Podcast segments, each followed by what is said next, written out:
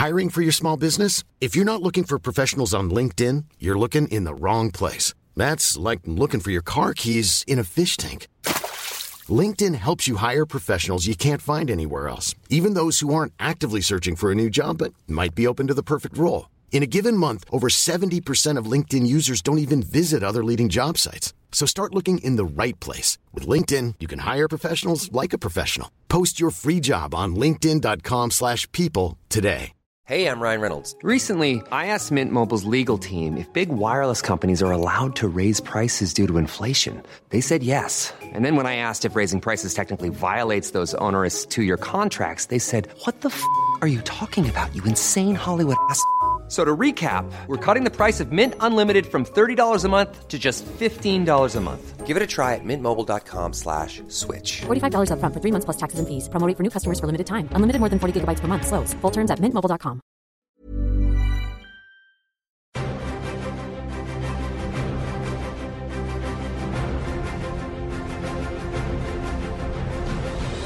Hello and welcome to a Cinematic Universe minisode. I'm your host Joe Cunningham, and joining me to bridge the gap between our Deadpool 2 and Doctor Horrible sing-along blog episodes are. Seb Patrick, and James Hunt. I had to think about that, guys. Seamless, I just- seamless. Keep going. Um, well, this week we've got just about all of the news to cover, um, and that's not not just because there's been a lot of news in the past couple of weeks, but also because we had to skip a week with the um, with there being no news on the Deadpool two pod.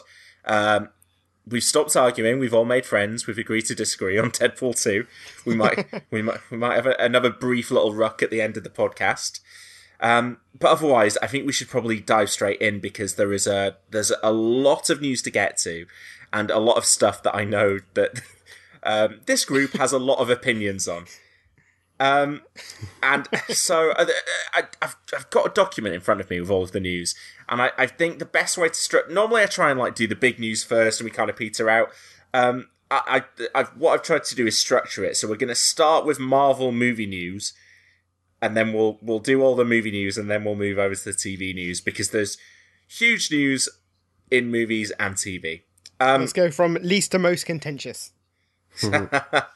um, so the, the the first one is an interesting one, and it throws a spanner in the works of something that we have assumed would be a foregone conclusion for quite some time. Uh, Comcast are going to uh, be launching a rival bid to try and outbid Disney for Fox. So it's been reported that Comcast are going to bid more money than uh, Disney have already, uh, which could potentially scupper that deal, which you know we were all expecting would go through at some point next year. Um, so I'm not sure if we can really discuss this that much, guys. Other than like this, this is this is why anyone who was thinking, oh, maybe there'll be a Fantastic Four or an X Men tease in Avengers: Infinity War was getting Was jumping way ahead of slightly, themselves. Yeah. Um, it, it might still happen. I, I read a report a couple of weeks ago when it was first rumored that Comcast might be trying to launch a rival bid. I think it was uh, it was one of the Murdochs. Boo. Um, they said that they would, you know, they were committed to the Disney bid, and it didn't really matter what Comcast were doing. Um, but uh, money could talk. So let's just uh, should, should we just for the moment. Should we just agree on this podcast that we're, we're going to assume it's not happening until we know it's happening? that's a that's an odd attitude for a, a comic book movie podcast to take. Next, you'll be saying that Gambit might not happen. Gambit. Well, do you know what? There's there's Gambit rumors. They haven't made the cut this week. Gambit's You know- still happening apparently. You know, there's an X Men character called Comcast. Well, Seb thought it was written in the stars when um, Gore Verbinski. You thought that was written in the stars to direct Gambit, did. didn't you, Seb? Yeah. So maybe the same curse will strike down on Comcast because with their X Men link there. Um, do you know what? I, I, we we talked about this for before. Outside of the excitement about bringing those characters together, might not be the worst thing in the world if Disney don't end up owning 20th Century Fox. Um, we'll move on to uh, Disney doing uh, some successful dealings with another studio because we're going to talk Spider-Man: Homecoming and the sequel. And you guys, who is most excited about the news that Jake Gyllenhaal is in talks to play Mysterio in the sequel? I think no one is more excited than Seb. Not even Jake Gyllenhaal. I We've am been very talking on this podcast for as long as we've been talking Spider-Man on this podcast. We've been talking about Mysterio because I Yes. think probably one of the earliest podcast, uh, probably the earliest comic book recommendation you gave me on this podcast was the Daredevil Mysterio story. So, th- Oh, of that- course, yeah, yeah. so that makes it kind of one of my earlier comics that I read. So I'm I I've always thought and I'm sure cool. the first time I got an opportunity to pitch anything Spider-Man-ish, I'm sure Mysterio would have been the villain. I mean, Mysterio is kind of one of the early sort of Lee Ditko villains who hasn't been done yet. Yeah, It's kind of an obvious choice. and feels so malleable for movies.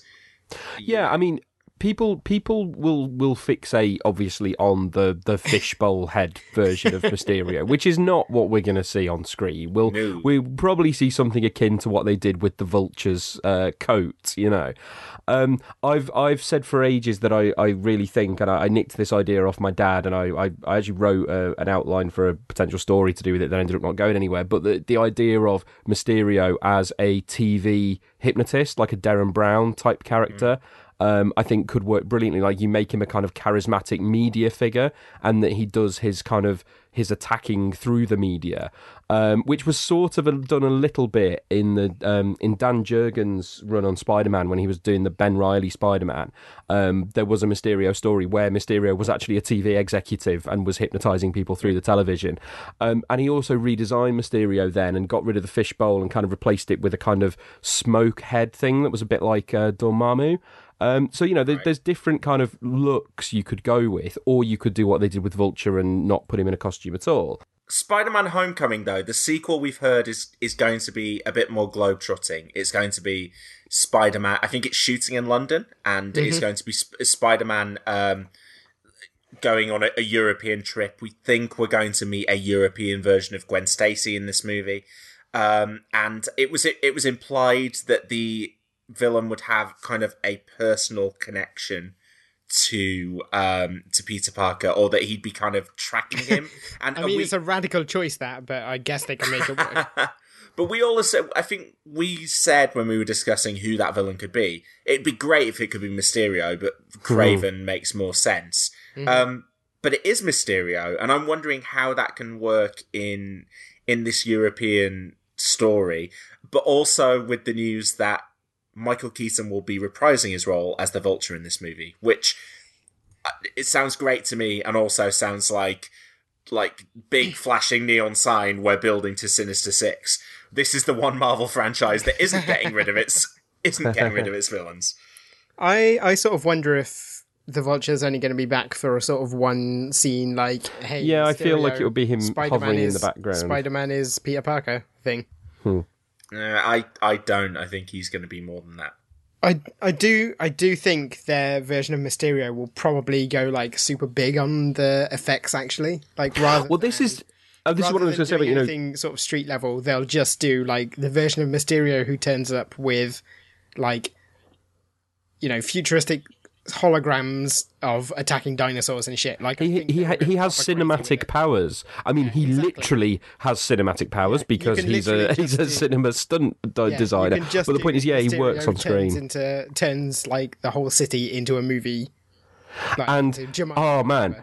If you actually lean into the movie background as in you have quentin beck the guy who worked on movie special effects and you combine that with the fact that peter parker in the marvel universe is established as a movie nerd who you know who likes big 80s action movies um it, it, you know, if the choice of villain ends up tying into this little character trait that they've established with him for the sake of a few jokes, uh, that could be really great.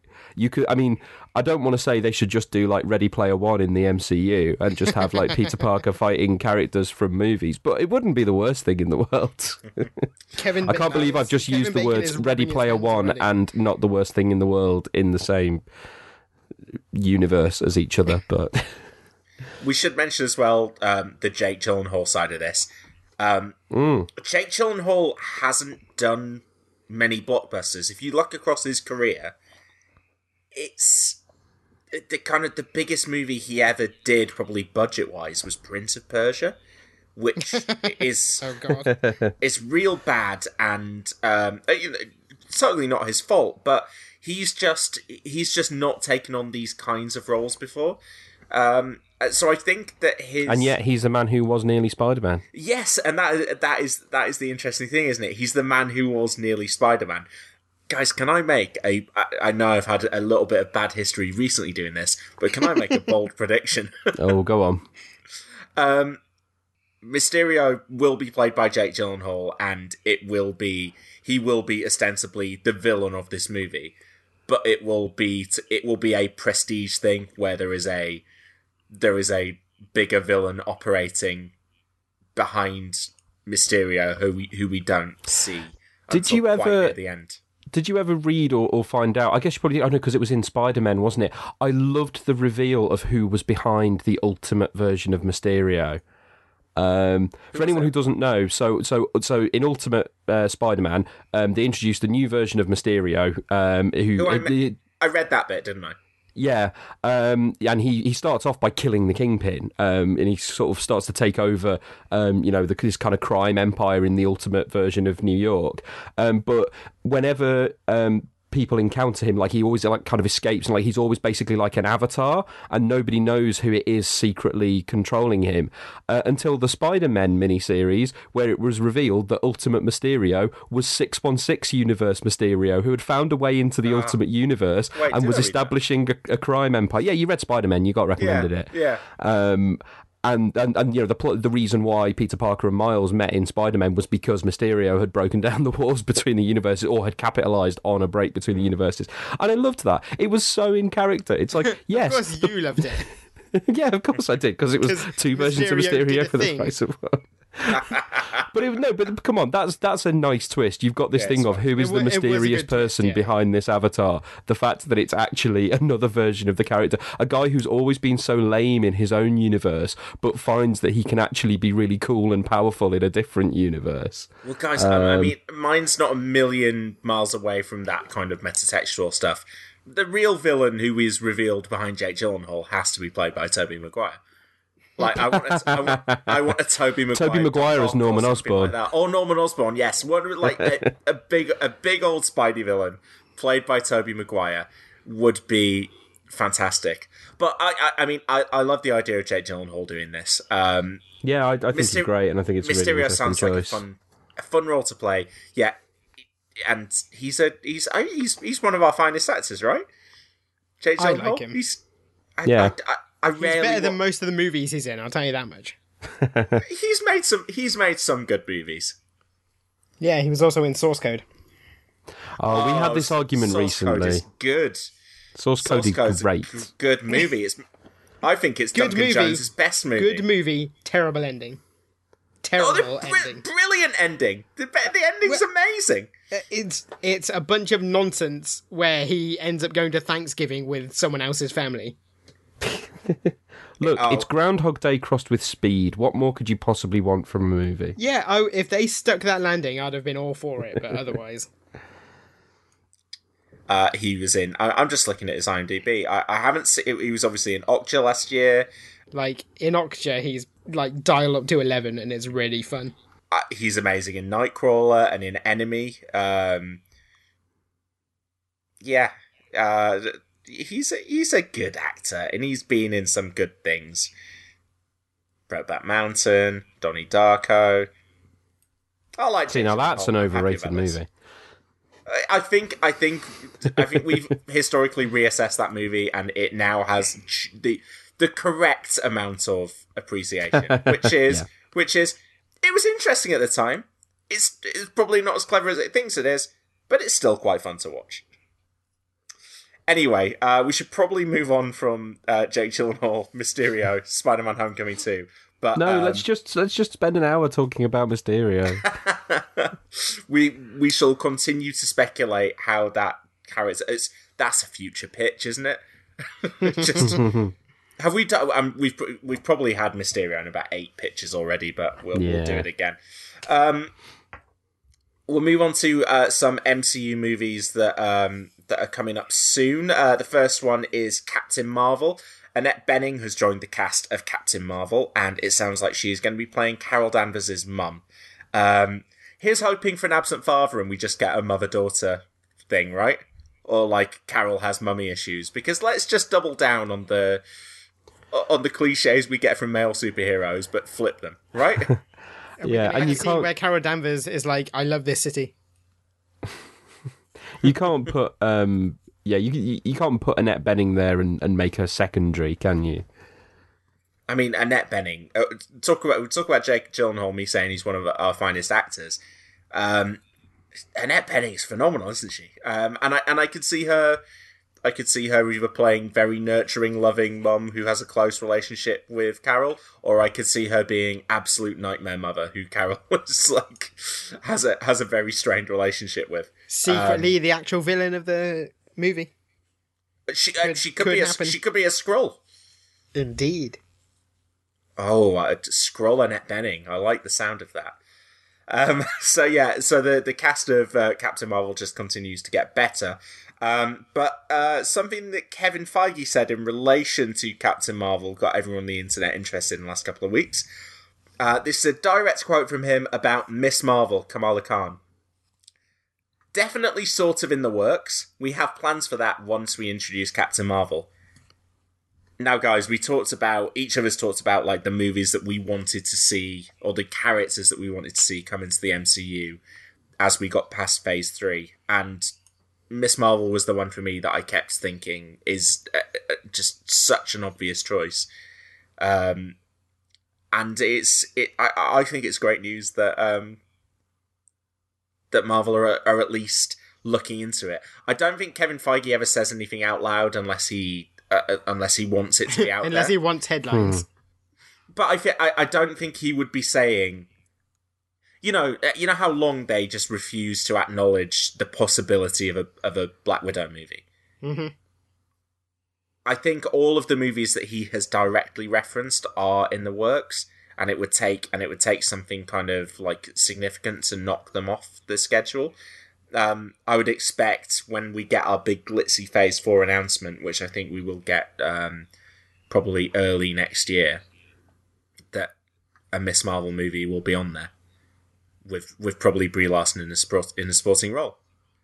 I mean, it just I think it's It- I think it's likely that she'll be in if not her own movie, then the Captain Marvel sequel.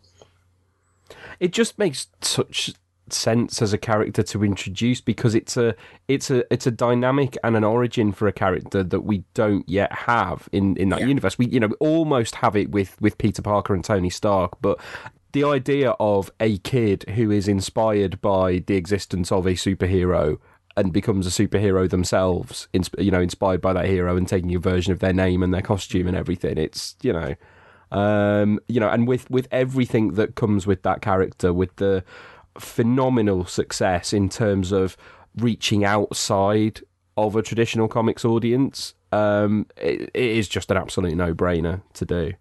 Um, it almost feels like you know doing a Captain Marvel movie is as much down to the success of of Ms. Marvel as it is to the Carol Danvers Captain Marvel stuff. Um, and and you look at what Marvel has been able to do in the past year or so, which is very successfully introduced Peter Parker, very successfully introduced Shuri in Black Panther, and you've you've suddenly got this younger wave of heroes. You've suddenly got a champions. well, probably not champions, I would imagine. You'd probably call it Young Avengers, you probably would call it Young Avengers. you? Yeah. Um, Sp- Uh, isn't Miss- that a bit spin off Avengers there? yeah. It's a- Question is, when's Kate Bishop yeah, turning up? fair point.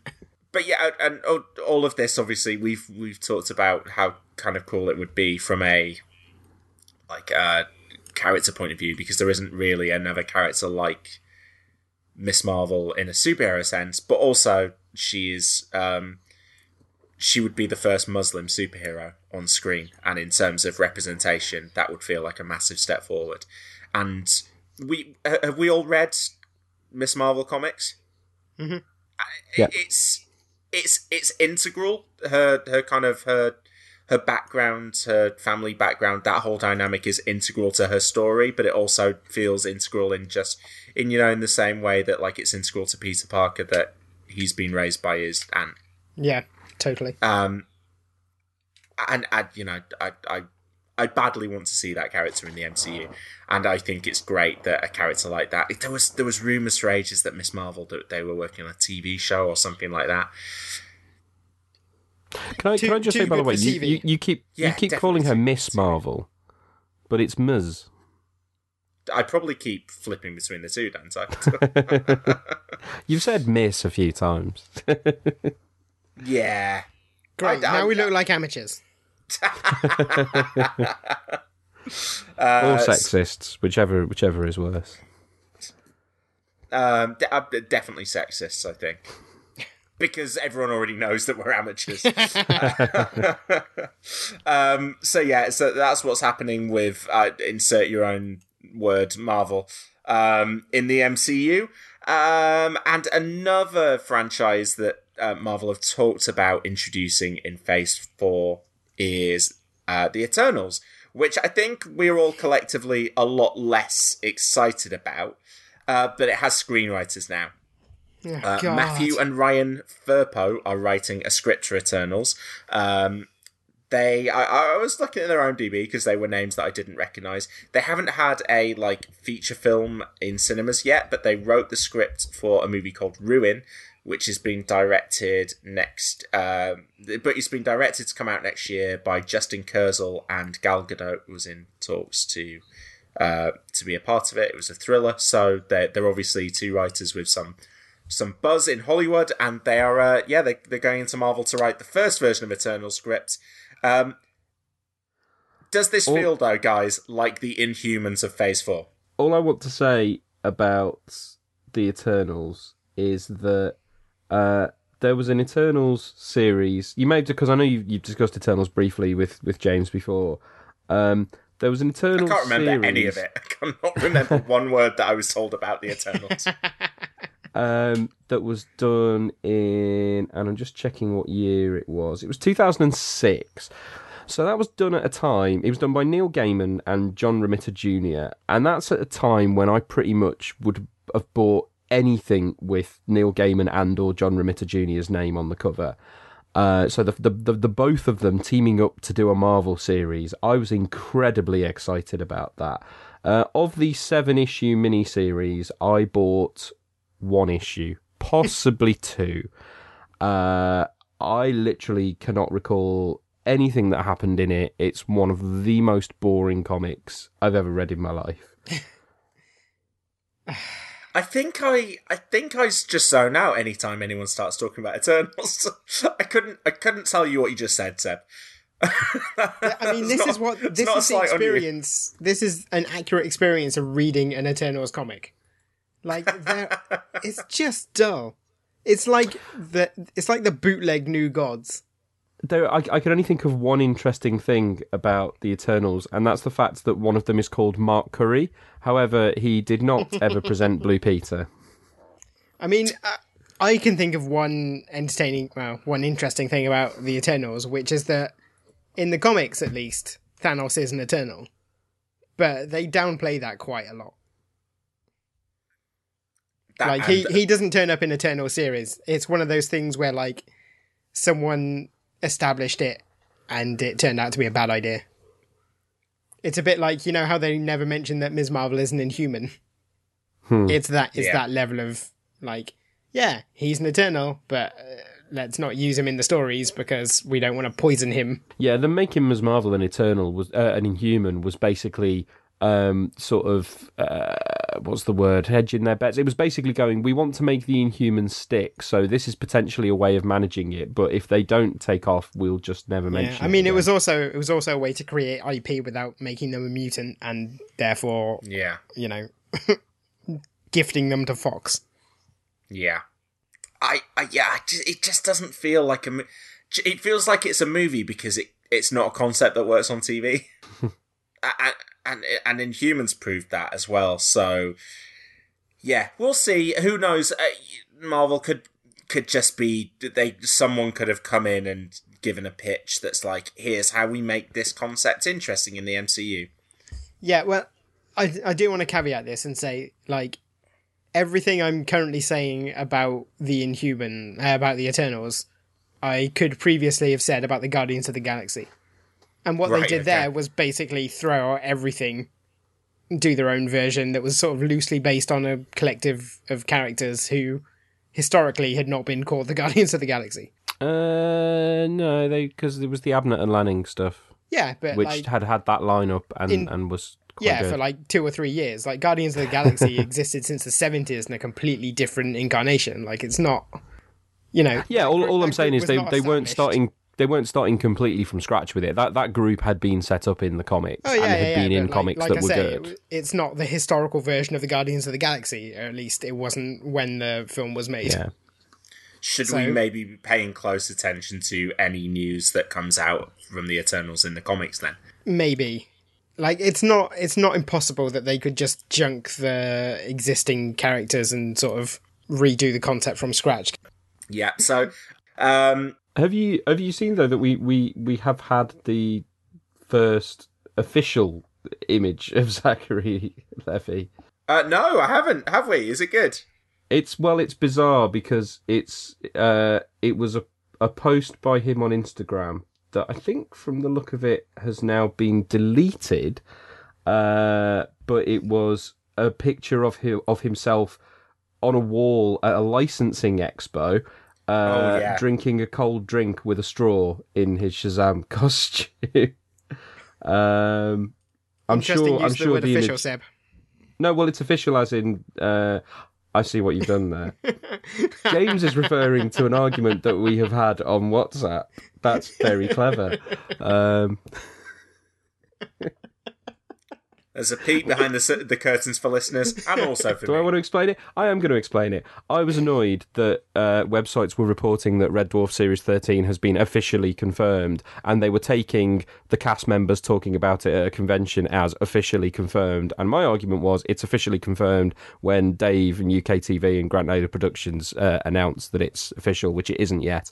Uh, and what James has done is he's taken me talking about Zachary Levi posting the first official image uh, because it's a cast member revealing it before it's been done officially. It was very clever, James. I see what you. you did. I'm chastened.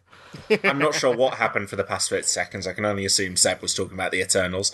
Uh, but I'm looking at that image now, and uh, yeah, it looks fun. Yeah, drinking the dr- drinking. It's it's. I, I actually first saw it where someone had photoshopped it into the background of a shot of Batman and Superman looking at, at each other angrily, um, and it made me laugh. the suit. Uh, the suit also has texture, which is something that we hadn't definitely hadn't seen on. And the lightning bolt is is illuminated. yes, it looks. I I just. I think that movie looks fun. I think. I I, think, th- I think uh, it looks fun. Yeah, the idea of a kid playing a super. Uh, th- th- them committing to the idea of a kid as a superhero.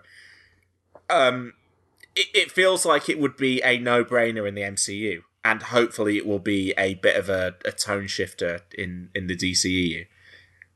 Yeah. I, I, I, I don't think there's another in the works DC thing that I'm looking forward to as much as this. I, I guess Wonder Woman 2. Um, Yeah. I mean, I joke, but I do I do really like the idea of this film. I really hope it. I really hope it lands. Um, let's move over to D- DC on the small screen because there has been um, quite a few updates over there.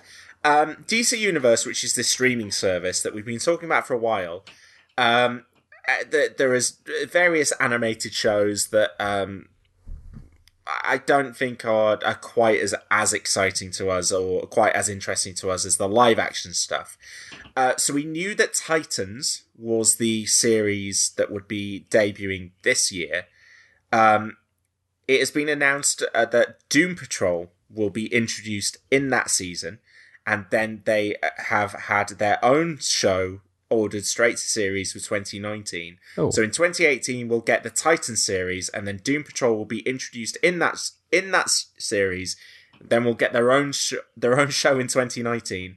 The team will be Robot Man, Negative Man, Elastigirl, Crazy Jane, and they will be led by Dr. Niles, the Chief Caulder, and they will take on a mission that is given to them by Cyborg.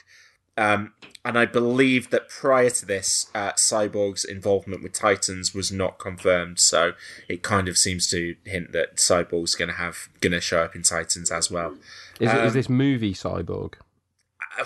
I, I don't think we know whether this is, you know, like an Agents of S.H.I.E.L.D. deal where it's ostensibly connected to the big screen. I, you know what? I, I tend to err on the side of yes, it will be, if I had to guess. I don't, I don't know by any stretch, but it, why not? I mean, they could they could have him send an email, right? what I find weird is uh, uh, inventing a link between Titans and the Doom Patrol in the shape of Cyborg when there is an actual link between the Titans and Doom Patrol, which is uh, a Beast Boy slash Changeling, depending on what name he has at the time. But maybe uh, because... that's maybe that's the way that they're introduced in the in the actual series itself. Maybe, but I just I mean the point is there's been no mention of of Beast Boy in um in Doom Patrol, and I don't think there's been a mention. Is he going to be in Titans? Do we know? So I just find what? it interesting that you have a character that links those two because he's been in both teams. Um, have we just sorry before we get on to Doom Patrol? I can't remember. Have we really talked about Titans in? Oh, I've just checked, and Beast Boy is in it. Yeah, have we talked that, about Titans really in any detail on this podcast? Because that show looks so it. bad. That I think that is going to be uh, wretched. I really we talked do. about it when it when it was announced, but we certainly haven't talked about it since like set pictures and all that kind of stuff started picking up. Um, the the Titans team is Robin, Starfire, Raven, and Beast Boy. Uh, recurring characters of Hawk and Dove, um, Amy Rohrbach, who's a, a, police chief, and and yeah, and Niles Caulder, um, and yeah, and then the the other Doom Patrol members, uh, or some of the Doom Patrol at least, are going to be popping up. Um, it's you would think that there is a lot of confidence coming from Titans, given that they're willing to announce a spin off from it for next year. But uh, I guess if Titans absolutely tanks, all they have to do is either reverse the decision to do Doom Patrol or just pivot Doom Patrol off in a different direction. I mean, it's doing Doom Patrol in the way that it sounds like they're doing it is not really the interesting way to do Doom Patrol. Because Doom Patrol has had multiple iterations, and several of them have been quite interesting. And even the original one was quite interesting because they were basically DC's X Men. And the weird thing is, is that they debuted like three months before the X Men, and were a team of misfits whose powers were kind of more of a burden than a blessing, who were led by a bloke in a wheelchair. Um, and like they were being conceived at almost exactly the same time as the X Men. There was so like the there's like there's like three months between the two, so it's also one is not a rip off of the other because they were too close together for that. Um, Tell me if I'm wrong here, Seb, but the vibe I always get from Doom Patrol is that like it is the outlet for people who want to try and do something a little bit interesting and a bit different at DC. That's that's what it became. I mean, I'd say in, in the beginning it was something a bit different and a bit interesting, um, but you know. Within the limitations of being a DC comic in the 1960s, so it is probably the clo- one of the closest things that DC were doing in the 60s to a Marvel book. And it and it did have a kind of sense of weirdness about it. Um, what's also quite interesting is that they were all killed off in the last issue, and they were killed off like they sacrificed themselves to save like a village of like nineteen people, um, which is a you know it's a really kind of melancholy end for a, for a superhero team, and I, I, find it really interesting. It's I've seen you know I've seen it referred to in other comics later uh, as well. Um, and then you've got sort of various other attempts to to uh, kind of revive them and do different versions of them. But the one that really took off was the Grant Morrison one. Um, yeah. And it's basically what Grant Morrison was doing simultaneously with with Animal Man. Um, and that's and is, where he is Gerard turned... Way doing them right now. Yeah, Gerard Way's doing them as part of Young Animal. That's been getting quite good reviews. I read the first issue. It was it was enjoyable, but also a bit you really have to throw yourself into it to, to get what's going on. And actually, do you know, um, Umbrella Academy is really not a million miles away from being a Doom Patrol type thing anyway. Something like, else that's that, that's that's where we learned. Oh, Gerard Way is a big fan not just of Grant Morrison, but specifically of Grant Morrison's Doom Patrol. What is interesting is that this lineup is essentially the the classic lineup, the original lineup, but with Crazy Jane, who is very firmly a Grant Morrison character and who does not really fit in. Um, I mean, at least they're not doing Danny the Street or, or Flex Mentallo. I'd love to see them do Flex Mentallo on the telly, although probably not in a show that's spun off from a show that's that's produced by Akiva Goldsman. Um, but yeah, it's it's kind of like it feels to me like they are going to go with the the slightly kind of off kilter and downbeat approach. Like, oh, here's a group of, of heroes who are kind of reluctant heroes and a bit dysfunctional. And and they're going to put in characters who will kind of be a concession to, oh, we know that the book kind of is- is famed for having this weirdness, but that they're not really going to commit to the weirdness. I know I'm prejudging a lot here, and I was just talking earlier about not making predictions, but I'm just, it's just the fact that it's it's the area of DC that it's coming from. I think just looks. It it sounds DC universe sounds more CWE than it sounds anything else. and that's not necessarily a bad thing, but no, no. yeah, Um, it's just that the titles don't seem to match the CWE tone. As like, uh, I, I'm wondering how this sits alongside Swamp Thing, for example. But yeah, the, the shows that we know are coming. There's Titans this year, Swamp Thing and Doom Patrol uh, announced for next year.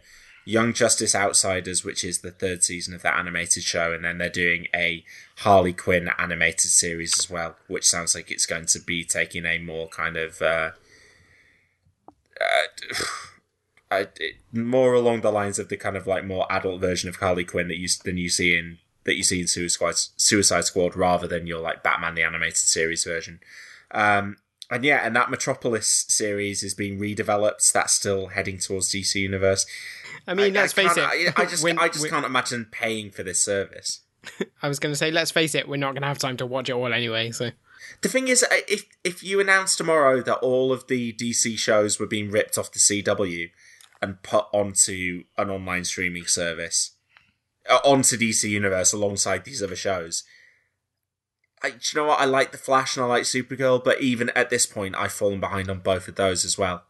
Uh, so I've, I've kind of behind on everything CW, and there's so much content out there that you have to have something really great for me to sign up to your service, and or you have to have something that is specifically tailored to me. mm-hmm. I think I think this DC Universe service will have people, you know, just look at all of the people who are obsessed with the Zack Snyder stuff on Twitter. Um, th- they will they will sign up for this and probably will will, you know, it, it will be made it'll be tailored towards them.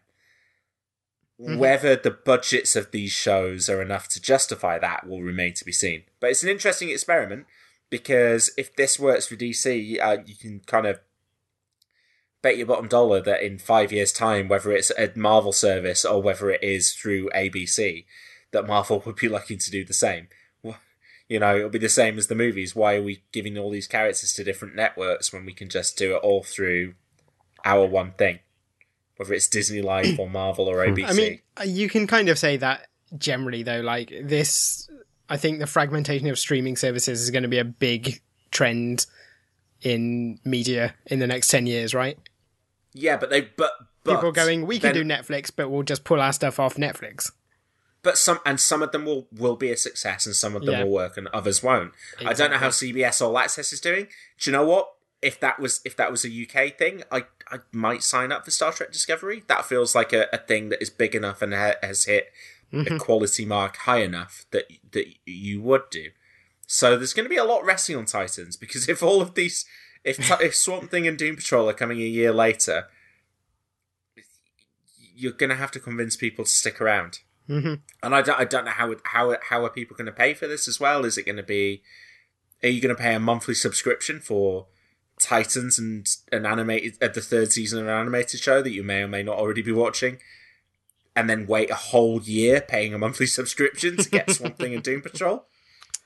Yeah. I think there's there's potentially a big question that I don't know if they've answered about this yet, which could change it somewhat, which is if they are finally going to do a Marvel Unlimited type thing as well, and your and your subscription gives you access to a comics archive, uh, then it suddenly becomes a lot more appealing. Yeah. but that seems to me the only true. way to fill it out with content because yeah you know disney can do disney life because disney have got a what like Yes. 90 year library I mean, maybe slightly less than that but you know um uh, dc in in in video do not have that. And otherwise it's just going to be all of those straight to dvd movies animated movies isn't it? They'll just probably hoover up the distribution rights to all of those. Um, Epix is also going to be launching a DC Comics show. So yeah, after all of this stuff about DC are doing all of their own stuff on their own platforms, and then they go and announce a show for a different one. Well, I, D- DC are doing their own stuff, but they also have stuff going on all over the place. They have a show on Fox. They have a bunch of shows on the CW. Um, they have a show on what is it, Sci-Fi with Krypton. Um, Epix, which is the network that is the the only thing that is vaguely recognizable to me on there is the Get Shorty TV series, uh, which stars Chris O'Dowd and Ray Romano. Uh, who knew? Who knew? It's getting a second season. Uh, that that is an Epix show. They also have a drama called Berlin Station, which I'm not familiar with. Um, but it sounds like they are one. They're, they're one of these networks who are just getting into the um, into the original content business. Uh, and they have ordered a 10 episode straight to series um, of a show called Pennyworth, which will be an origin story about Batman's butler, Alfred Pennyworth. Right. I Just, love just Alfred me. Pennyworth. He is genuinely one of the best supporting characters in all of DC Comics. And I still think this is a terrible idea. This because the defining trait of a supporting character is that they're created in juxtaposition with the main character. This is fucking dumb. Yeah. I mean, I um, love Alfred, but almost all of his best moments are him in reaction to Yeah, Batman. talking to That's Batman. the point. That's why he's there. He's Batman's You know- surrogate dad.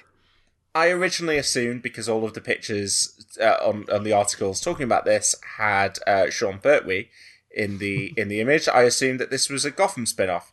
No, it is it's not. not. Even is a- though the pilot has been written by one of the producers of Gotham. Yeah. And apparently It directed by a- Danny Cannon. It's a new story exploring Alfred's origins as a former British SAS soldier who forms a secret company and goes to work with Thomas Wayne in 1960s London. It really annoys me that the the the the kind of Secret Service uh, side of Alfred's backstory has now become the only part of it. What happened to the part where Alfred was a, a stage actor? Because that's again, that's where you get a lot of them. Like he can have been both. I'm not saying he can't have been both, but Alfred is so much more fun if he used to be an old lovey actor. uh, let's get Millions of people have lost weight with personalized plans from Noom, like Evan, who can't stand salads and still lost 50 pounds. Salads, generally, for most people, are the easy button, right? For me, that wasn't an option. I never really was a salad guy. That's just not who I am. But Noom worked for me. Get your personalized plan today at Noom.com. Real Noom user compensated to provide their story. In four weeks, the typical Noom user can expect to lose one to two pounds per week. Individual results may vary. I'm Sandra, and I'm just the professional your small business was looking for. But you didn't hire me because you didn't use LinkedIn jobs. LinkedIn has professionals you can't find anywhere else, including those who aren't actively looking for a new job but might be open to the perfect role, like me. In a given month, over 70% of LinkedIn users don't visit other leading job sites. So if you're not looking on LinkedIn, you'll miss out on great candidates like Sandra. Start hiring professionals like a professional. Post your free job on linkedin.com/people today. Life is full of awesome what ifs, and some not so much, like unexpected medical costs. That's why United Healthcare provides Health Protector Guard fixed indemnity insurance plans to supplement your primary plan and help manage out of pocket costs. Learn more at uh1.com. Ben Kingsley to play him. Um, I just find I find the whole DC thing of doing these projects I around. Uh, they were talking. Um, I was at the latest uh, episode of House to Astonish. They were talking about um, all of these non-Superman Superman projects with you know Metropolis and Krypton and Supergirl and uh, Yeah. there- there's there's a lot of stuff going on on TV that is Superman without Superman. Um, it, ditto Batman, but we're going to get onto another piece of news in a minute. Um, in Gotham, apparently, we, we had a, a giggle about, we, you know, not watching Gotham, but we had a giggle about it anyway about their the way they finally introduced the Joker. Uh, and then the actor who plays the Joker went online and said, actually, we're not allowed to call him the Joker, and also there's certain things that we can't do, like we can't make him wear a certain coloured suit and his so hair. can't wear purple, basically. yeah, you can't wear purple. We can't do this. We can't do that. So, like, they've spent all this time, go, you know, going around the houses to to do the Joker, and then they couldn't do the Joker. Arrow had it where they tried to do Harley Quinn and teased her for two episodes, and then were told, "Oh no, actually, you can't." Um, and I, I think um, I, I can't remember the character, but another DC show was talking about maybe it was Deathstroke again, saying that they had to stop using Deathstroke for a second time because it w- it it was back in the movie plans. It just feels really weird with what's going on at DC. Either commit to having different versions of a character in different mediums, like you have with the Flash, and I I think they they've at least established that you can have two different versions of that character exist at the same time, and it not be distracting. Um, we'll see whether they can do two versions of his story at the same time. That remains to be seen. But you know, commit to one or the other. That, like, Just- what's what's what? Why why another Batman show that's not about Batman? Tell tell them about the multiverse, Joe. Uh, I just, I, yeah, I find this very strange. I, I think it's a series that I, none of us will ever watch. Um, I, do you know what? I, I wouldn't be at all surprised if it does get tied into Gotham in some way. Um, even though they're saying at the moment it's not. Uh, yeah, never know. especially after its ratings are dog shit for the first ten episodes. Then they go, actually, it's tied into Gotham. In Flash that people forward, might his- watch it. Here's, here's, here's Sean Pertwee. Um, but yeah, so Pennyworth has been ordered 10 episodes straight to Epix.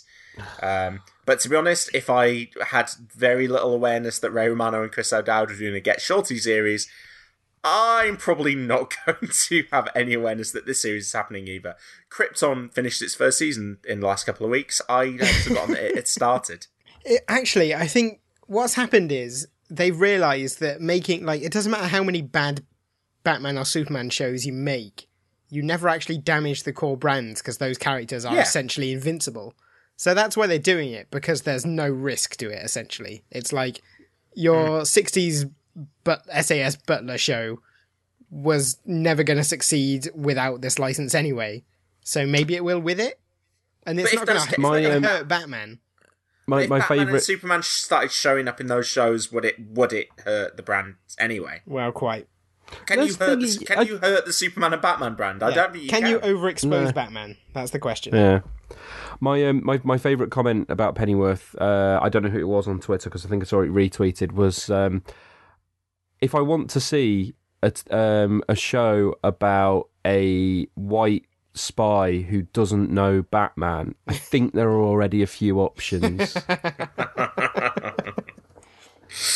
Um, I'm gonna pivot over to um, the DC on the small uh, on on the well, not streaming on regular TV. Uh, over on the CW, Stephen Amell confirmed that next year's Arrowverse crossover will introduce Batwoman, which again, oh look, something else Batman adjacent that isn't Yeah. Batman.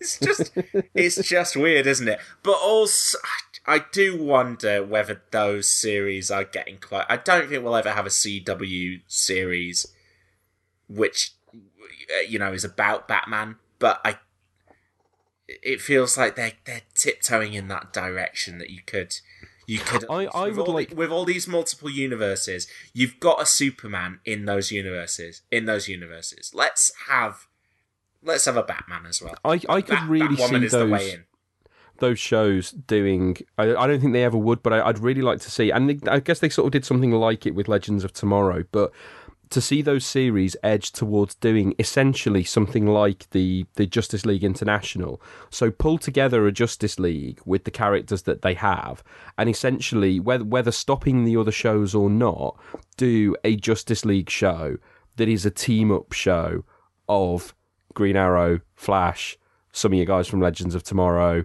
Um, I don't know Well, if you can potentially chuck Supergirl in there, But that's if they but that's do what they're doing. you get your Seb. They're just doing it for. I know they're doing it within the shows, but I They're think doing, if but they they're doing did it, for four. They're doing a four episode event once a season. Yeah, I know, but I'd like to- I'd like to see it as an they do- ongoing yeah. thing. Seb's saying they So do you have this Brave and the Bold ongoing- TV series where it's Yeah. just two any two characters paired up. per No, no, episode. no, I, no. I, I mean, do an ongoing team dynamic like that Justice League International.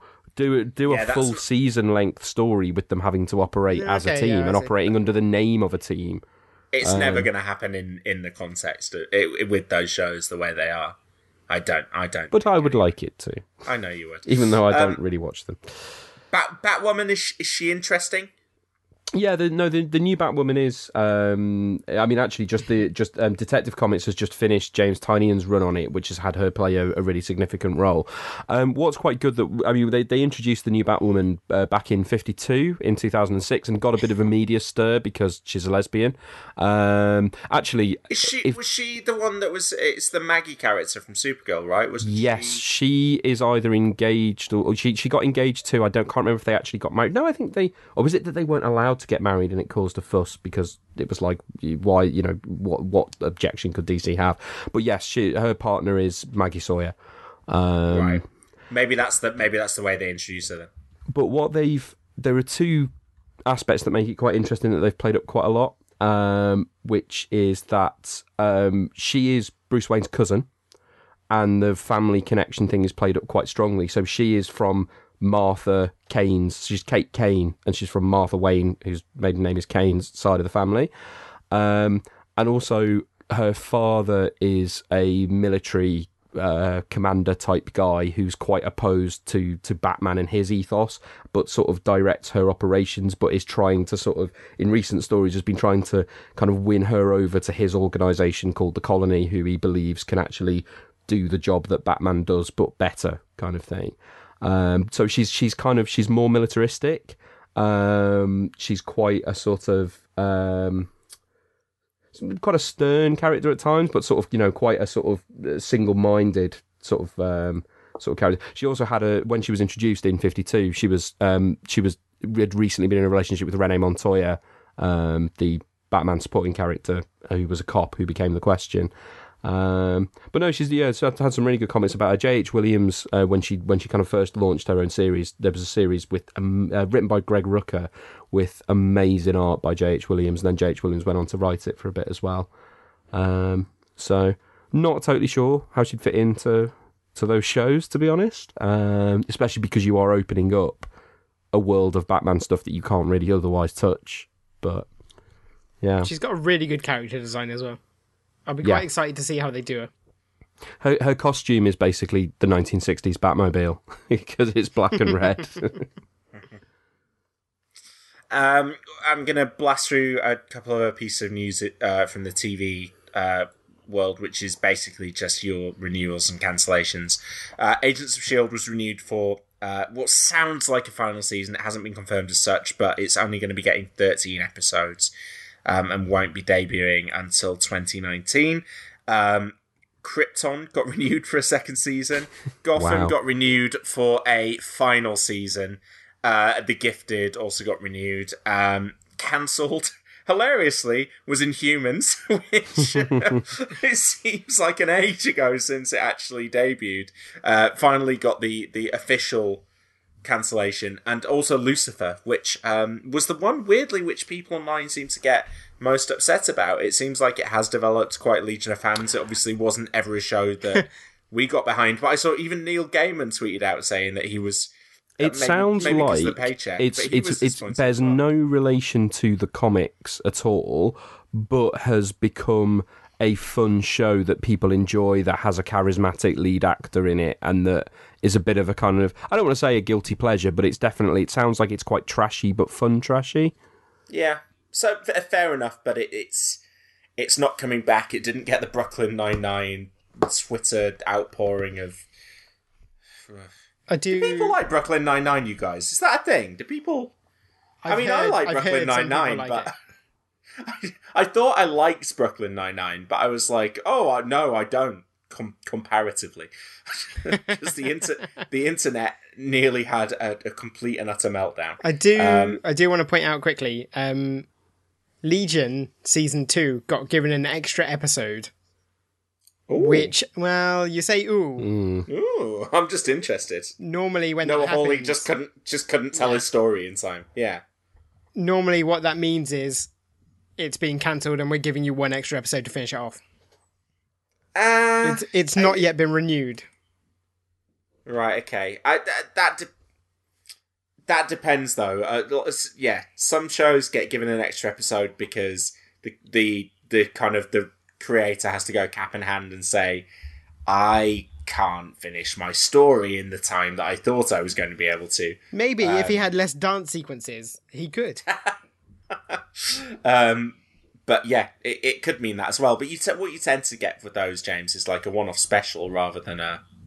But you never know. You never know. You could be right. I haven't uh, watched any of Legion season two yet. So, have you been watching it, James? No.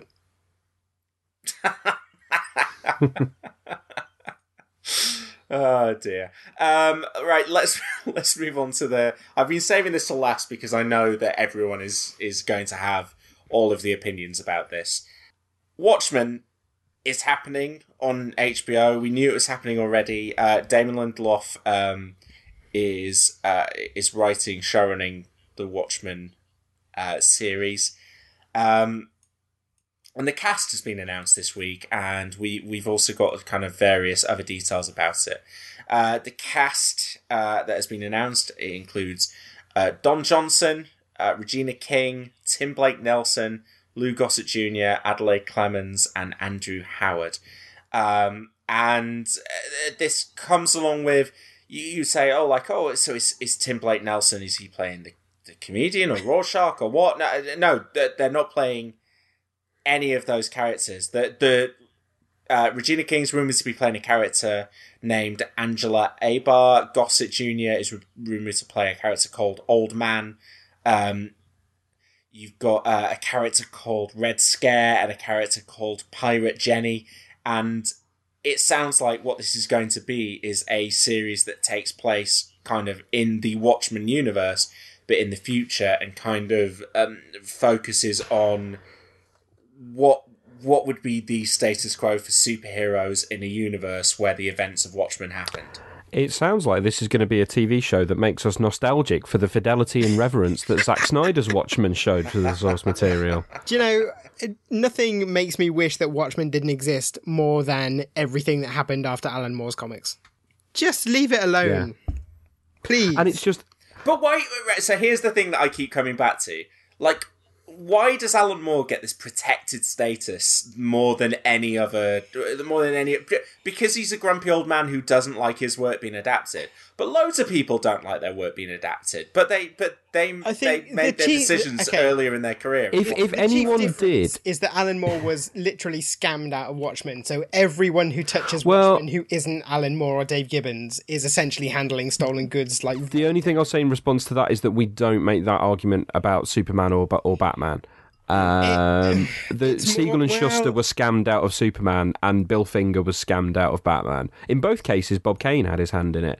Um, you know, that is an argument, and it's an argument that I agree with, but I don't think it's the be all and end all.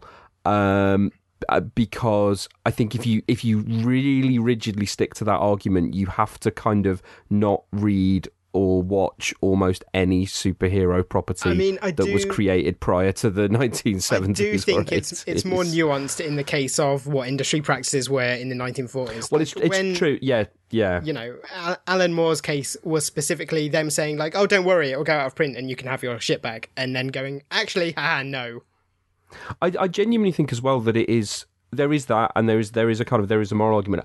I also think there is just a qualitative argument. Yeah, I think I we would have less of a problem if any of these versions had had anything interesting to say about Watchmen, but they don't. They don't expand on its themes successfully. They don't do anything interesting, and they certainly don't do what Watchmen did in terms of the the light that it shone on on the genre and on the form as mean, well because yeah. that's that's a key Ah, thing they the never thing, have the it? formalist the formalist approach Like Watchmen the reason isn't Watchmen even is successful yeah. is because of its formalism, and they never replicate that. Yeah, you it's can't the, the- I think I'm sure we've said this on the podcast before. It's not just the story. The story is not the most interesting thing about Watchmen. The characters are not the most interesting thing about Watchmen. The most interesting thing about Watchmen is how it reads as an experience and as a comic. And also, like the themes of Watchmen, like the idea, like what would a superhero do in the real world? Like they were so thoroughly absorbed into comics that the MCU would be completely different had it not already metabolized that stuff. So there's nothing you can do with it. Like those that commentary already has been taken on board by all of pop culture. Like with the possible exception of All Star Superman, basically every comic that has existed since Watchmen has been directly influenced by Watchmen. Mm. Can I uh, can I turn this discussion over rather than presenting any of my thoughts, but present Damon Lindelof's thoughts on this matter?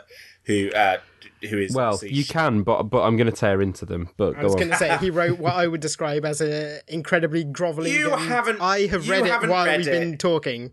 you scanned it. I read it while you were talking about Doom Patrol. It is groveling and snivelling and frankly sickening. and it's it's disingenuous because they because they all do this. They all Right, do this. okay. J. Michael Straczynski did this, G- and I'm guys, sure Geoff thi- Johns has done it when talking guys, about the Doomsday argument- Clock. the They all argument- talk guys, about having reverence guys, for guys, it and having yeah. respect Guys, for Alan Moore. guys. Not, then, they don't have enough reverence Guys. to not do it, but which guys, is what you need. let me let me say what he said, and then just just let me get uh, let me get through this little bit of it at least. Damon Lindelof pa- posted a five page letter on his Instagram, which you can go and read in its entirety if you would like. Um, and this is the section where he refers to his creative intentions for the show. We have no uh, desire to adapt the 12 issues Mr. Moore and Mr. Gibbons created 30 years ago. Those issues are sacred ground and they will not be retread, nor recreated, nor reproduced, nor rebooted. They will, however, be remixed. Because the bass lines in those familiar tracks are too good and we'd be fools us uh, and be fools not to sample them. Those original 12 issues are our Old Testament. When the, when the New Testament came along, it did not erase what came before it. Creation, the Garden of Eden, Abraham and Isaac, the flood. It all happened, and so it will be with Watchmen. The comedian died, Dan and Laurie fell in love, Ozymandias saved the world, and Dr. Manhattan left it, left it just before blowing Rorschach to pieces. right. Well, he's made a Antarctica. Ah, Wait, he- let me finish. To be clear, Watchmen is canon. Just the way Mr. Moore wrote it, the way Mr. Gibbons drew it, and the way the brilliant John Higgins coloured it. But we are not making a sequel either. This story will be set in the world with the, cre- the creators painstakingly built, but in the tradition of the work that inspired it. This new story must be original. It has to vibrate with the seismic unpredictability of its own tectonic plates. It must ask new questions and explore the world through a fresh lens. Most importantly, it must be contemporary. So Right. you can read the rest of the, you can read the rest of it on Instagram, but that Or think don't. was that was in, I think that was most that was the part that best covered his intentions of Right. what the show is going to be. two things I have to blurt out here before I explode, and then James can go on a, on a longer rant. Number one, nowhere in any of that does he say why this has to be Watchmen. If he's doing this, if it's original characters and it's a different story, why is it Watchmen? What is intrinsically interesting about the Watchmen universe that means you have to tell that story? Because Secondly, so, well, someone has approached him with, "Would you want to adapt Watchmen?" and he has come back to them with, "This is." The So why didn't he come back and go, no, I want to do do a different show? Like when Alan Moore was going to do a thing about the Charlton characters, and then it turned into, I mean, okay, partly that was for rights reasons, but turned into something different. Exactly. Um, But secondly, this, ha- this has turned into something different, but just no, but it hasn't because it's Watchmen name it's- attached to it. it- Watchmen is still. But still why has it got the name on it? Right. Secondly, uh, anyone who reckons that they can continue the story of Watchmen after the end of Watchmen has not understood Watchmen. If you think that you can decide after Watchmen canonically whether or not the world ends, then you you haven't fucking read it because you have made a decision to say this is what Doomsday Clock did. Doomsday because this is ironic as well. We're talking about this thing, you know, doing a world after Watchmen, and DC are doing it in comics at the moment. Doomsday Clock made the decision that at the, after the end of Watchmen, Rorschach's journal got published, but everyone dismissed it as crank nonsense. and then a few years later, it was then discovered that Veidt was behind the hoax. What the? Why? Why? and similarly, here, what he's basically saying is what what Veidt did was not undone after the end of Watchmen. So what you're doing is you're taking a book that very deliberately and very conspicuously has two or multiple possible interpretations of what happens immediately after its last panel, and and the book categorically does not tell you one way or the other what is the right answer, and you're saying, well, actually, I know what the right answer is, and I am making this the answer. And it's bullshit, and it's worse than any change that Zack Snyder made in the movie and any decision that Zack Snyder made with the movie. I completely agree. Also, I think comparing, sorry, saying Watchmen is the Old Testament and your work is the New Testament, the fucking delusions of grandeur much. Come it's the on. same thing as J. Michael Straczynski when he did before Watchmen. J. Michael Straczynski has this complex of wanting to be seen to be as good as Alan Moore. And when he was talking around before Watchmen at the time, his attitude was pretty much, "Well, I can do, I can do this as well as Alan Moore." Um, Turned out he couldn't. Because I- virtually I- no one I- can. I, I don't think you could read what Damon Lindelof has has written here and accuse that man of having delusions of grandeur. He's very self-deprecating. Yeah, he can be through. self-deprecating, but he's still doing it. Like literally, anyone who has read Watchmen and thinks, "Oh, I can do the next step in that," like Yeah, the only honourable treatment, the only honourable way to treat Watchmen, and basically any of Alan Moore's like most popular works is just to go, "I can't follow that." If you think you can follow that, you're already wrong. I think that would be such a sad state of affairs for creativity. and he makes the argument about, "Oh, Al- Alan Moore wrote about other I- people's I- I I mean, just characters." think Al- I- the thing is, right? Alan Moore's like credo became just do something new. It's why he stopped doing work for hire. So if you read Alan Moore's work and think basically, oh, I know what I should do, do a sequel to one of his original properties, just like there's there's no honor and there's no creative like integrity in doing that it's just bullshit. You're just riding on his coattails. Like, fuck off and do something else. Go do the leftovers again. If the leftovers was good, do more of that. I really could not give a shit about this. I I think it sounds interesting, and I will watch it. Uh, I will watch it partly because of his involvement in it, and I I don't know. Like I, I think it is completely possible to to have no expectations that this will hit the same heights of Watchmen because it's not going to. But can it still be good? Can it still be interesting?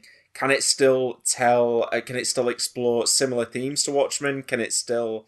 Okay. Uh, can it can it still like look look at the themes that Watchmen explored in Thatcher Reagan era It- and project like, I them completely, onto? I completely onto agree that it can it can do era? all this stuff. Is that worth the creative theft of one person? It, I, like I. I- just I just I just think it's uh, this isn't. I just find it so strange that this is something that we come back to with Alan Moore, and I think it comes back to the like, like the co- like the the the the way that he has spoken about his work being used. I, I well, this we, is my we point, don't, right? We don't Jack have the Kir- same. okay, we don't have Kirby the same problem with other is people. like as much as I like him, as much as I respect him, he's passed away. Like he's not being actively harmed by this, but for like 40, Alan Moore isn't being for- harmed by this, though, for, is he? For 30, 40 years, of course he is. In what way is he not? Well, how how in what way is he? Is that not the more? Because Like, what- what- Well, because his creation is being like He's being mined. confronted with something that he doesn't want to happen. Yeah. And Damon Lindelof is writing him letters about how actually Damon Lindelof thinks it should happen. Because he says in the letter that he wrote a letter to Alan Moore as well. Yeah, which I know that like Alan Moore's not Moore has wanted to read. Like he's disavowed Yeah. Watchmen. Like as a Yeah. result of all the previous like shady practices that have gone on, I- and still people I think are Alan like Moore d- probably doesn't want it. it to resist, but I don't think it. I don't think it actively harms him at this point. I don't think the. I don't think the Watchmen movie changed anyone's perception or appreciation of the. Uh, no, but it did. graphic It did change his relationship with Dave Gibbons. Exactly. So you know eh, they are having a negative impact on his life. Now, whether you No, put but that, was- down to that his was a- bloody a, mindedness, yeah, which a is Dave true. Gibbons decision. Yeah, and and yeah, no, but it, no, there was they, there was a there was a falling out over their communication specifically because DC kept saying to Dave Gibbons, "Can you talk to Alan Moore for us?" And well, yeah. in a you also know, there was the whole to whole protect Dave Gibbons' career, he kept obliging them, and it became too much. And it's like if if Warner had not put him in that position, they would probably still be talking. But also, wasn't wasn't wasn't there the, person. the, the I thanks for the don't money thing, or was that with David Lloyd on V for Vendetta? that was David Does- Lloyd. Ah, okay, yeah. Um, but I mean, the thing is, right? There is, there exists in recent years an example of somebody, somebody who themselves has a quite antagonistic relationship with Alan with Alan Moore and enjoys nothing better than trolling Alan Moore. A riff on Watchmen that is very much about what Watchmen is about and about slightly doing a little bit of an expansion of that theme and, and of the and and crucially is very formalist. And what it does is it it does something a bit like Watchmen, but in a single issue and with the Charlton characters. And it's we talked about it quite recently. It's Pax Americana, that issue of Multiversity by Grant Morrison and Frank Quitely, and that is brilliant. It's a brilliant comic. I enjoyed the hell out of it. I enjoyed the fact that it was actually a slightly piss takey riff on Watchmen because what it wasn't was Watchmen. It wasn't going, I'm going to go and play in the Watchmen universe. It was, I'm going to do a riff on Watchmen with the Charlton Comics characters. It was, I'm going to do something different. I'm going to do something that hasn't been done before, albeit with existing characters, but it was part of a DC series. So, you know, that's understandable. Do something like that. You know, Damon Lindelof, do your series with the Charlton characters. Why not? you know, because no one's coming to him with a big check saying make a series with the Watchmen characters. I think I, I think Damon Lindelof is a guy who likes who likes to be in the position of the underdog, and I think that's I think I think he's a guy who likes having people on the internet hate him. yeah. If the that- end of that- Lost is anything to go by. That oh come on, um, that, that I think it might be true, uh, but I, I, I think he's a supremely talented writer, and I'm I'm looking forward to what he does. I, I haven't watched The Leftovers, but I haven't seen a huge amount of evidence of him being a supremely talented writer. What, I mean, the the majority of Lost. Uh, I think the one the one Bits criticism that has been no, not bits of Ro- of Lost, the, the the vast majority of Lost. Um, I, I, the first three seasons are sublime. The fourth season's hit and miss. The fifth season has uh, really great moments in it, and uh, He did. He did write The Constant, didn't he? um, I can't remember exactly what episode. I'm just looking at a list of his episodes, and yeah, he did. He he did co-write The Constant, so we'll give him that. Yeah, but oh, and but he tur- he turned Lost into what it was. You know, he worked with he he was brought in by J.J. Abrams and and kind of created that that whole mythology. Um, you know, if if he was a guy that had just who had just his entire career gone through stuff and like adapted other people's work, I would say fine. Yeah, he sounds like a hack, but he's not and he's done interesting stuff with original concepts and he's done interesting stuff with concepts that already exist and and, and, and put his spin on them i like the leftovers. Um yeah I, I i don't know whether it makes me a bad person but i just don't care about the alan moore stuff. I just re- i just really i really don't care. It just it seems to me that in a in a business that's already built on some very shady practices, this is like probably the most recent example of someone being directly fucked over. And it's like if we can't if we can't stop what happened to like Siegel and Shuster happening again and again and again, just the whole industry becomes creatively bankrupt. So but that's but that is something that's been happening dating back to them and to be honest like i don't Yeah, think but this that- is- this is I, the I think probably Like, the, this has to be the, the volume line. of but the volume of well th- no but this has to be the line for you the volume of properties probably that have that you have watched and enjoyed in hollywood and have no like no clue about a person who has been completely screwed over to get it made You I know, can- I can a, honestly say- a writer that's lost a credit or To- a director yeah, that's been thrown off a project. to the best of or my someone ability, who's right, pitched something and it's been respun. If someone comes up with an idea and it is then stolen from them and I know about that, I will do my best to not engage with it. That's why I didn't watch Watchmen until we did it on the podcast. But that's I think that's I think that's fine to object to it on those moral grounds and say I don't want to engage with this. I think it's different to say this show cannot be good because I think this show. Yeah, no. I, I fully believe that the show could be good on its own terms, but I think if it's going to be good on its own terms, it might as well be good without Alan Moore's concepts. Like, just file the names off and do it that way. But it sounds like they're moving as far in that direction as they can while still rem- retaining the Watchmen Yeah, IP. so why retain the Watchmen IP at all, unless you just want to continue this H- noble tradition because of HBO screwing over people? Like, I just, it's unconscionable. But because HBO have bought that concept, Alan Moore got screwed over a long time ago. People aren't continuing to screw him over. Those rights are just passing around between different hands. One Just- person just screwed Alan, Alan Moore over and got. Uh, seriously, what- the, like for me, this is a really serious issue because, like, you know, we have friends who make their own comics, right?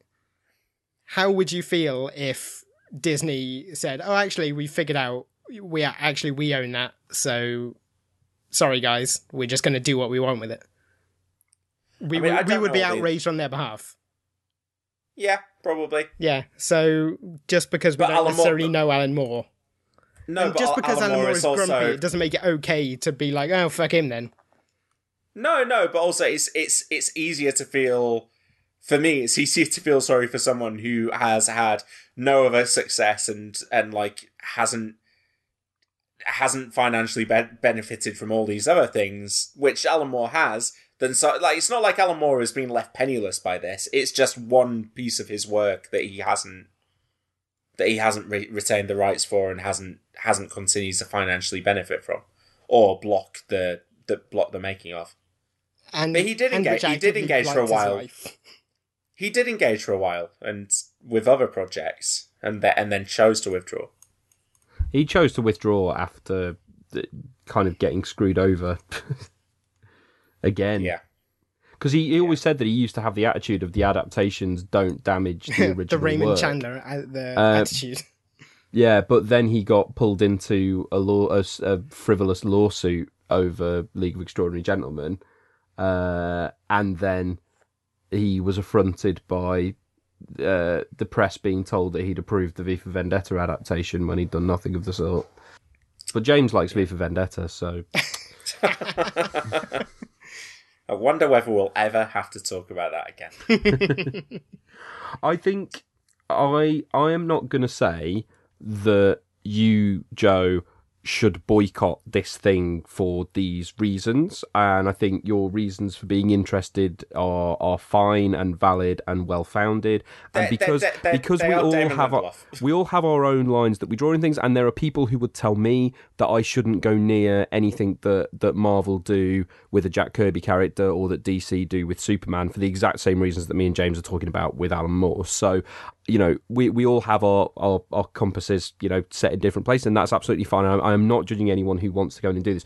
My biggest issue is I don't see somehow someone who can talk as at length about how he feels about Watchmen and how much he knows about Watchmen and how much he purports to know about what Watchmen's impact and importance was can then draw the conclusion that he should go and make a TV series that is set in the same universe that's a sequel. I know that's what he's trying to do with this letter, but I don't see anything in this letter where he actually makes he just makes a leap. He doesn't fill in that gap and explain why. And that's my issue with it. I don't think he's offered a good enough justification creatively or morally for doing it. He is kind of doing the thing of, I'm a fan, so I should do it, so someone else doesn't. To which I say, let someone else do it. Like, Well, Zack, Zack Snyder said that as well, didn't well, he? to be quite. I, do you know what? I, I, I think the thing that would piss Alan Moore off the most is if this show ends up being good and people really like it. Do you know? You know, if it if it does, I think I think the the, the only thing that this this show can do to cast any kind of shadow in the original Watchmen is to be really good. The, I mean, the thing about Watchmen is that it was so big and so transformative. You can't do that on TV. There's nothing that could transcend the boundaries of what impact TV as a medium TV can do. that Watchmen had yeah, exactly. Like, no, no, you wo- no, you won't. But when when people talk about Watchmen now, they're not talking about the Zack Snyder movie. They're still talking about the graphic novel or the or, the, or the, those twelve original issues. If it got to a stage where people are talking about Watchmen, and t- and and I, and I mean in a Game of Thrones sense, where when someone says Game of Thrones now, they don't mean the George R. R. Martin's novels. I mean, A Song of Ice and Fire. They don't. And, and so if, what I'm saying is that if it's that kind of hit, then that's the only thing that I could see ever kind of casting a shadow on the. If this turns the up thing is, if it is, it if it is that kind of hit, if it is that kind of hit, it all it does is underscore that it should never have been done in the first place. Well, that's what HBO want it to be. That, that HBO are not going after an IP as big as Watchmen in the year that Game of Thrones disappears from screens for no reason. They want this to be one of their new Game of Thrones level shows. So expect. I mean, with this, we we've barely talked about the cast. We've just we've just had the argument again, but. Uh, Don Johnson, Tim Blake Nelson, Regina King, who has come from the les- leftovers, um, Adelaide Clemens, the rising star. That you know, it's it's not a blockbuster cast, but it is a, it's a we are we are aiming for se- a serious hit here. Um, and hey, Tim Blake and Nelson gets another crack at the comic book whip. So Is he gonna can you play? at least be is he gonna happy for a him? general? or a wacky scientist. um, uh, yeah, well, I, we'll we'll have to wait. Hey, maybe we'll never see it. This is for a pilot. We might never see the pilot, um, but I suspect we will. I can promise you, Nice. I will never see it. But you've watched the Snyder movie. I watched it for free. That's my own. That's the only way I could bring myself to morally watch it was to not pay any money. Okay. Uh, okay, well, we'll see what happens with Watchmen. We, we need to end this podcast. But before we do, we need to do our pitch segment. James, have you come up with a pitch yet? Yes. Okay, that's good. Uh, but uh, Seb, you were adamant that you had to go first on the pitch this week. Just because James hadn't prepared beforehand, and so if he gets to go first off the cuff and, and say the same as me, that's really irritating. Okay, so the pitch um, for this week is is coming off of our Deadpool episode. I wanted uh, a pitch for a spin off from Deadpool that did not feature Deadpool. Or from Deadpool 2, sorry. Um, so, yeah, you, you can either take one of the characters or the concepts from Deadpool 2, give it its own spin, give it its own movie.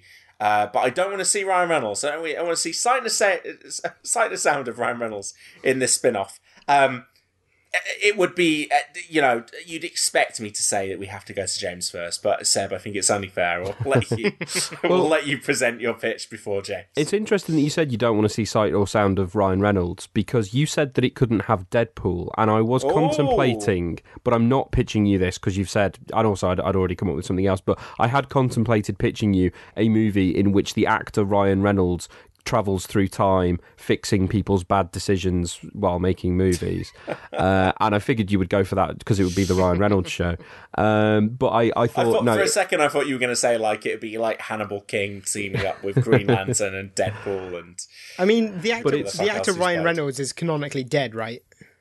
Yeah, but it Yeah, could be set before that, and he could have gone back in time and reversed it. And anyway, but the point is, I didn't go with that because I thought that would be cheating. So because just you know put Ryan Reynolds and everything. Uh, no, so my idea is uh, Negasonic Teenage Warhead versus the World, um, and it is uh, a road movie um, in which uh, Negasonic Teenage Warhead and Yukio um, travel across America because they've been sent out by Professor X to uh, either recruit or or defeat in battle if they turn out to be evil uh, a bunch of young mutants. Um, and so they just go across the country um, battling uh, these new mutants in sort of video game inspired fight sequences with a soundtrack by Metric. and you were scared that James was also going to have that concept. No, I was just scared that James was also going to say Negasonic Teenage Warhead. right, fair enough. James, are you going to say Negasonic Teenage Warhead? I don't see how anyone could have expected me to say anything but what I'm about to say. Go on. My pitch is it's called Nothing Can Stop the Juggernaut. And basically, all that happens is Juggernaut is trying to commit crimes in every episode, and uh, a new like Epi- where episode? We're doing a TV show. you just said spin-off. You didn't say movie, right? No, no, I didn't know. I'm just clarifying what you uh, what you so, wanted to do. so in every episode, a sort of D-list superhero shows up, and the Juggernaut Juggernaut eventually ends up them. killing them in some hilarious way. Because you know that's that's the Deadpool way, right? Ultra violence plus comedy. I do like that. I do like that. Um, Seb, I, I, your your idea I thought was awfully close. Say say we're say we're twelve months in the future and Disney Fox deal has gone through. Negasonic Teenage Warhead kills the Fox X Men universe. There's something in that, right? I mean, it would probably be Deadpool if they actually made it, but um, Yeah. but yeah. Oh, do you know? Do you know what? I like both of your ideas. Can we? oof, Can we? Can we combine them in some way? Could Could we? What have if Juggernaut is the final boss in Negasonic Teenage Warhead versus the World? No, he has to be in every episode. Otherwise, my What if client is not signing. What if Negasonic Teenage Warhead is doing her road trip throughout the Juggernaut series? What if- the what final if they're episode- in a the final episode they come together? What if they're in a truck and the Juggernaut is pulling it? Ah, I like it. Are we agreed? Can we have a? So they so have they a- befriended Juggernaut after the events of Deadpool. No, two. no, no. They just tied a rope around his waist. um, like I'm, I'm going to award a joint win this week because I like so both of the ideas so much, and also I can't spend any more time deciding because this episode has gone on for so long. This mini Uh, so that minisode, yeah. So let's bring it to a close. That is the end for this week's show. Uh, don't forget that the end of uh, that our next episode is going to be Cinematic Universe Sing Along Pod. Um, if you're enjoying the show, then please do subscribe on iTunes, Spotify. Um, Overcast or your podcast app of choice, and you can support us on patreon.com forward slash cinematic universe. You can find more episodes of the show at cinematic multiverse, uh, cinematicuniverse.com, and you can get in touch via Facebook, on Twitter at cine underscore verse, or send us an email to editorial at cinematicuniverse.com. Thanks for listening, and we'll see you next week. Goodbye. A man's gotta do what a man's gotta do. So I'm just warming up for next week.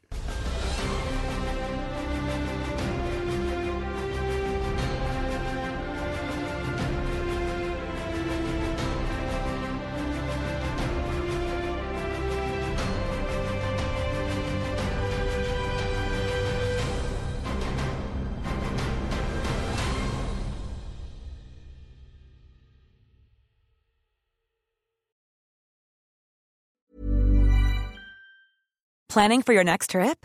Elevate your travel style with Quince. Quince has all the jet setting essentials you'll want for your next getaway, like European linen, premium luggage options, buttery soft Italian leather bags, and so much more. And is all priced at 50 to 80% less than similar brands. Plus, Quince only works with factories that use safe and ethical manufacturing practices. Pack your bags with high-quality essentials you'll be wearing for vacations to come with Quince. Go to quince.com slash pack for free shipping and 365-day returns.